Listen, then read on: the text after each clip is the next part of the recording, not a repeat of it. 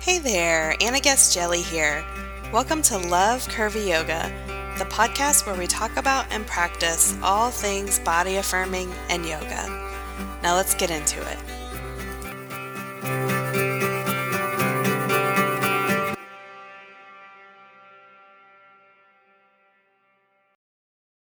Welcome, everybody. I'm so glad to be here with you as always. Okay, so raise your hand if this sounds familiar. Starting on Monday, I'm really gonna start sticking to my diet. I am committing to it and not letting myself off the hook. This time, I am serious. Now, raise your hand if you're not driving, I mean, don't raise both your hands if you're driving, but otherwise, raise your hand if this sounds familiar. Starting next week, I'm really going to start sticking to my yoga practice. I am committing to it and not letting myself off the hook. This time, I am serious. Y'all, I am waving both of my hands wildly in the air right now because I'm not driving. and if you are looking around for other raised hands like I am, don't worry, I don't think we're alone. you do not have to look far. We get hooked by these quote unquote promises all the time. And I don't know about you, but I am sure I've said some iteration of those two phrases thousands of times in my life, tens of thousands of times in my life, definitely a lot. and we we kind of already know that about the dieting side of things, right? Like we've talked about it here. We have a sense of how it works and more importantly how it doesn't work. But sometimes the yoga practice side can be a little bit more complicated to see. Because yeah, we may be applying that exact same diet mentality to our yoga practice. So here's the way that I used to try and get going with my yoga practice. First, I would commit to starting an intense, vigorous practice for at least 60 minutes every day, no exceptions. It didn't matter how I felt, what was going on in my life, that is what I was doing. Next, I would do that for hmm, two and a half days. then I would stop for a minimum of three days. Then I would try it again for another 1.25 really intense days. Then I would just stop for good. But that wasn't the whole process because next up was criticizing myself incessantly. And after that was over, I would just start the whole wonderful process over and over and over again. And as you might already know, I could just pick that process up whole cloth and lay it over my dieting days because it was the exact same thing. Okay, so one of the things that I love about both yoga and body acceptance is that they're both practices. When I was growing up, we had a family friend who was a doctor, and he would always say there's a reason why they call it a medical practice. And honestly, I always found that slightly disturbing in regards to the medical field, though I know it's true. But the same thing is true here. There's a reason why we call it a practice. Practice means that you're engaged in a process, iterating when needed, not just getting to a particular point and calling it a day. But of course, we forget this over and over, even though the word practice is like right there in front of our face. Yoga practice, it's right there. so, here's the thing about practice practice helps us to inscribe something into our beings. The more you practice something, the more you come to know it, be in conversation with it, get more rooted in it. For years, I was practicing making it harder and harder to trust myself. That is what I was practicing by engaging in that stop, start, binge restriction cycle of dieting that I also applied to yoga. So, though each time I started again, I thought I was trying to make things easier on myself, what I was actually doing was making them way, way harder. Because what actually happened each time I engaged in that process is I got further and further away from my goal, which on the surface was to lose weight or change my body or whatever. But my real goal was actually just to feel better in and about my body, and that wasn't something that I had to wait on. So, the same, of course, was true when I approached my yoga practice in that way. The more I told myself that I would do a particular type of practice for a set amount of time, the harder and harder it became to have a regular practice at all because each time I cycled through, I felt more discouraged than the time before. So when I saw the parallels between those processes, I realized that there might be another way. So we've talked some here about intuitive eating, had some great guests talking about it in season one. I'll link to those in the show notes. We've also talked about the idea of being body neutral, which is really what I believe body love looks like, even though we get the idea that it looks like, you know, running through a field with streamers in our hair. It really, I think, is about embodiment, being in your body, being in your body in this moment, and that that is a process of affirming your body. So, I, what I would really like to do is start to bring some of those things together and consider essentially an intuitive eating approach to practice, both our yoga and our body acceptance practice, because I think that the same principles apply. What I hear constantly from y'all is that you want a more regular yoga practice. I truly I do not know one person who practices yoga who doesn't say that they want a more regular practice. It doesn't matter if they've been practicing for a year or for 20 years, if they're a student or they're a teacher, pretty much everybody wants a little bit more of that at least in their life. But many of us, myself included, are approaching it that dieting way, which is never going to result in a sustainable practice over the course of our lives, even if by some miracle we stick with it for a certain amount of time. So I want to share with you with you what I have learned about what does work and get into a conversation with you about this more intuitive eating type approach, an intuitive movement type approach to practice.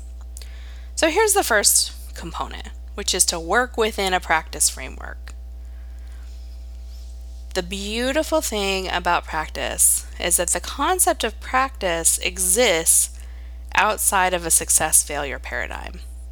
I know that we have that phrase, practice makes perfect, in our culture, but it's an oxymoron because real life practice doesn't make perfect.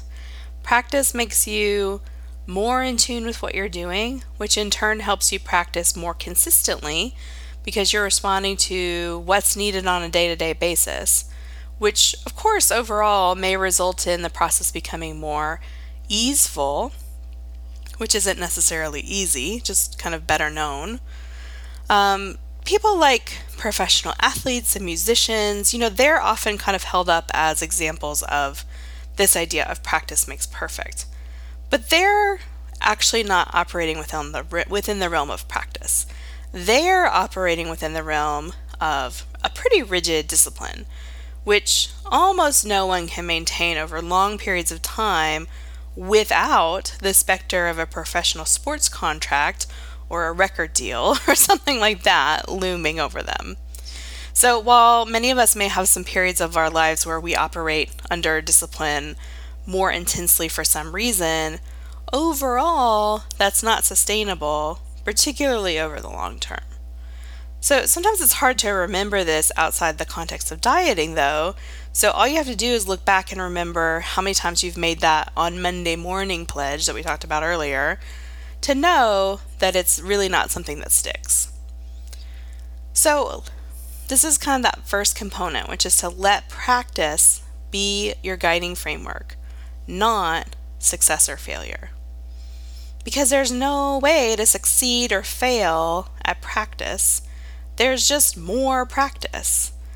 So, for example, let's say you have a day where you do your yoga practice on the mat, you feel really good about it. Guess what the next day holds? More practice. you begin again, same as you did before, and you see what's true in this moment. Ditto if the next day you do your practice and you feel terrible about it, or you don't do it at all. There's not success or failure coming up. What's coming up is more practice and conversation with your own self. And that brings me to the next component of this idea, which is to collaborate with your body.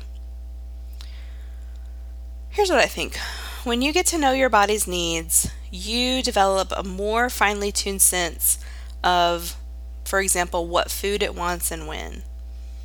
And as you engage in that process and become more familiar with your body, you notice your own natural patterns.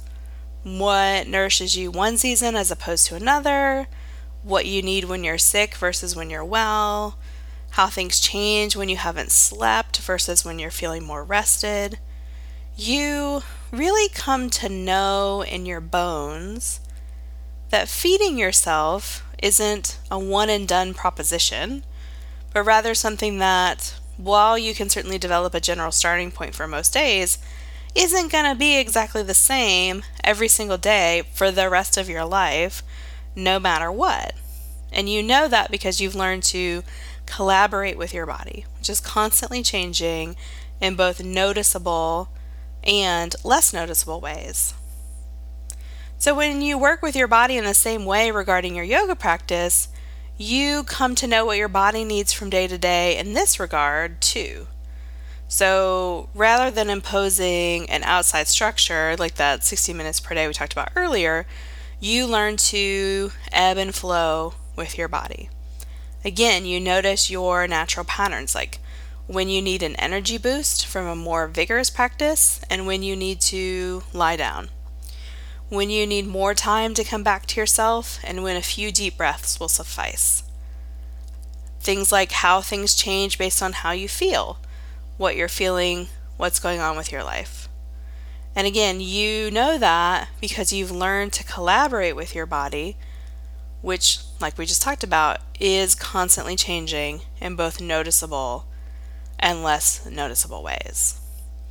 And that brings me to the last thing that I want to talk about here, which is to prioritize checking in with yourself over achievement.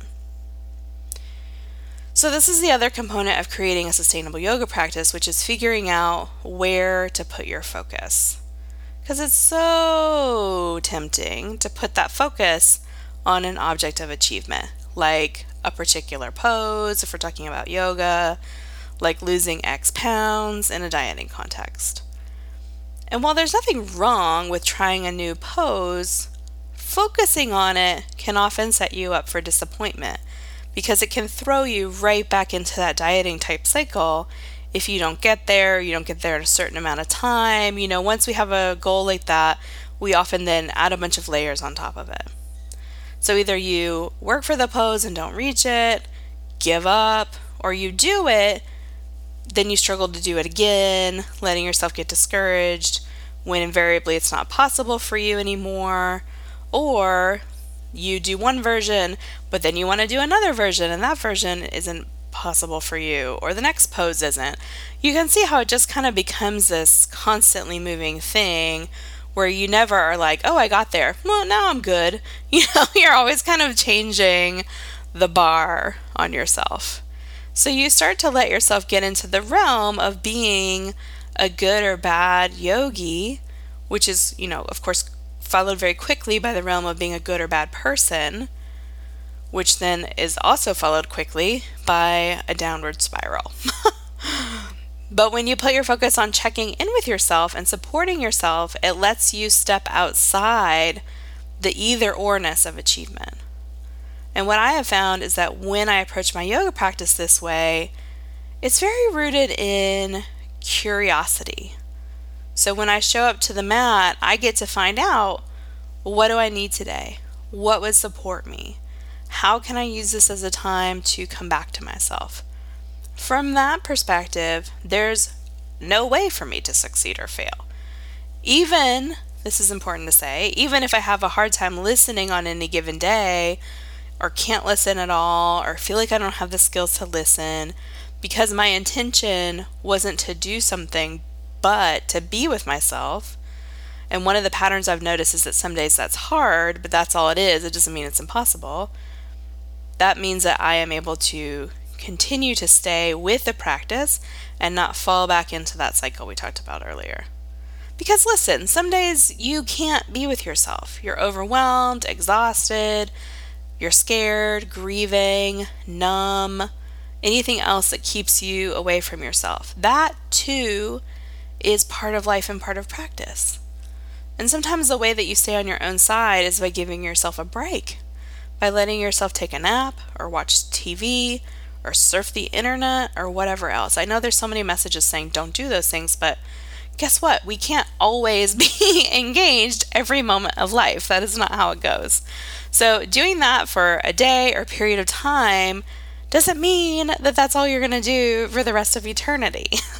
you know, like we talked about earlier, you want to be in this practice framework, which is opening up the possibilities, letting you learn to figure out what you need in your own life. And when you are in that process, you come to trust it over time. You know that one day or one hour or whatever away from your practice is not a problem. It's not a sign that you failed. It's not a sign that you'll never get back into it. You just come back to the practice again. Because what you're really doing within this intuitive approach to practice, and intuitive just meaning that it's structured in what you know and learn about your own body. It's not structured in external guidelines. What happens when you're in this process is that you create a practice that is responsive to your own life as it actually is. And what that means is that it will necessarily be different at different times because your life is different at different times. Your body is different at different times, but you have shaped something that can shift with you and grow with you. You can meet it to learn new poses or not, to do something physically challenging or not. And guess what? That's all going to be part of your life and practice over the course of time. This approach is not saying, oh, let's just do nothing, which is what I think our minds tell us. Like, oh, if I do this, if I don't put this plan in place, then I'm never going to do anything. What I have found is that the opposite is true. When you give yourself the permission and the freedom to be with and who and what you need in the moment, then you adapt and are able to respond and create that sustainable practice that you want over time and that stays with you over the course of your life. So I'm so interested in this idea these days. I would love to hear what you think about this, how kind of um, what you're kicking around about it, percolating on, as I would put it, um, once you listen. And let's keep talking about it. I think this is so, so important because when we can find a way into practice that we can stay with, that really meets our lives and bodies, I think so much is possible because that is when yoga can really work on us, body acceptance can really work on us because we're not just touching in for a day and then touching out for a week and so on and so forth.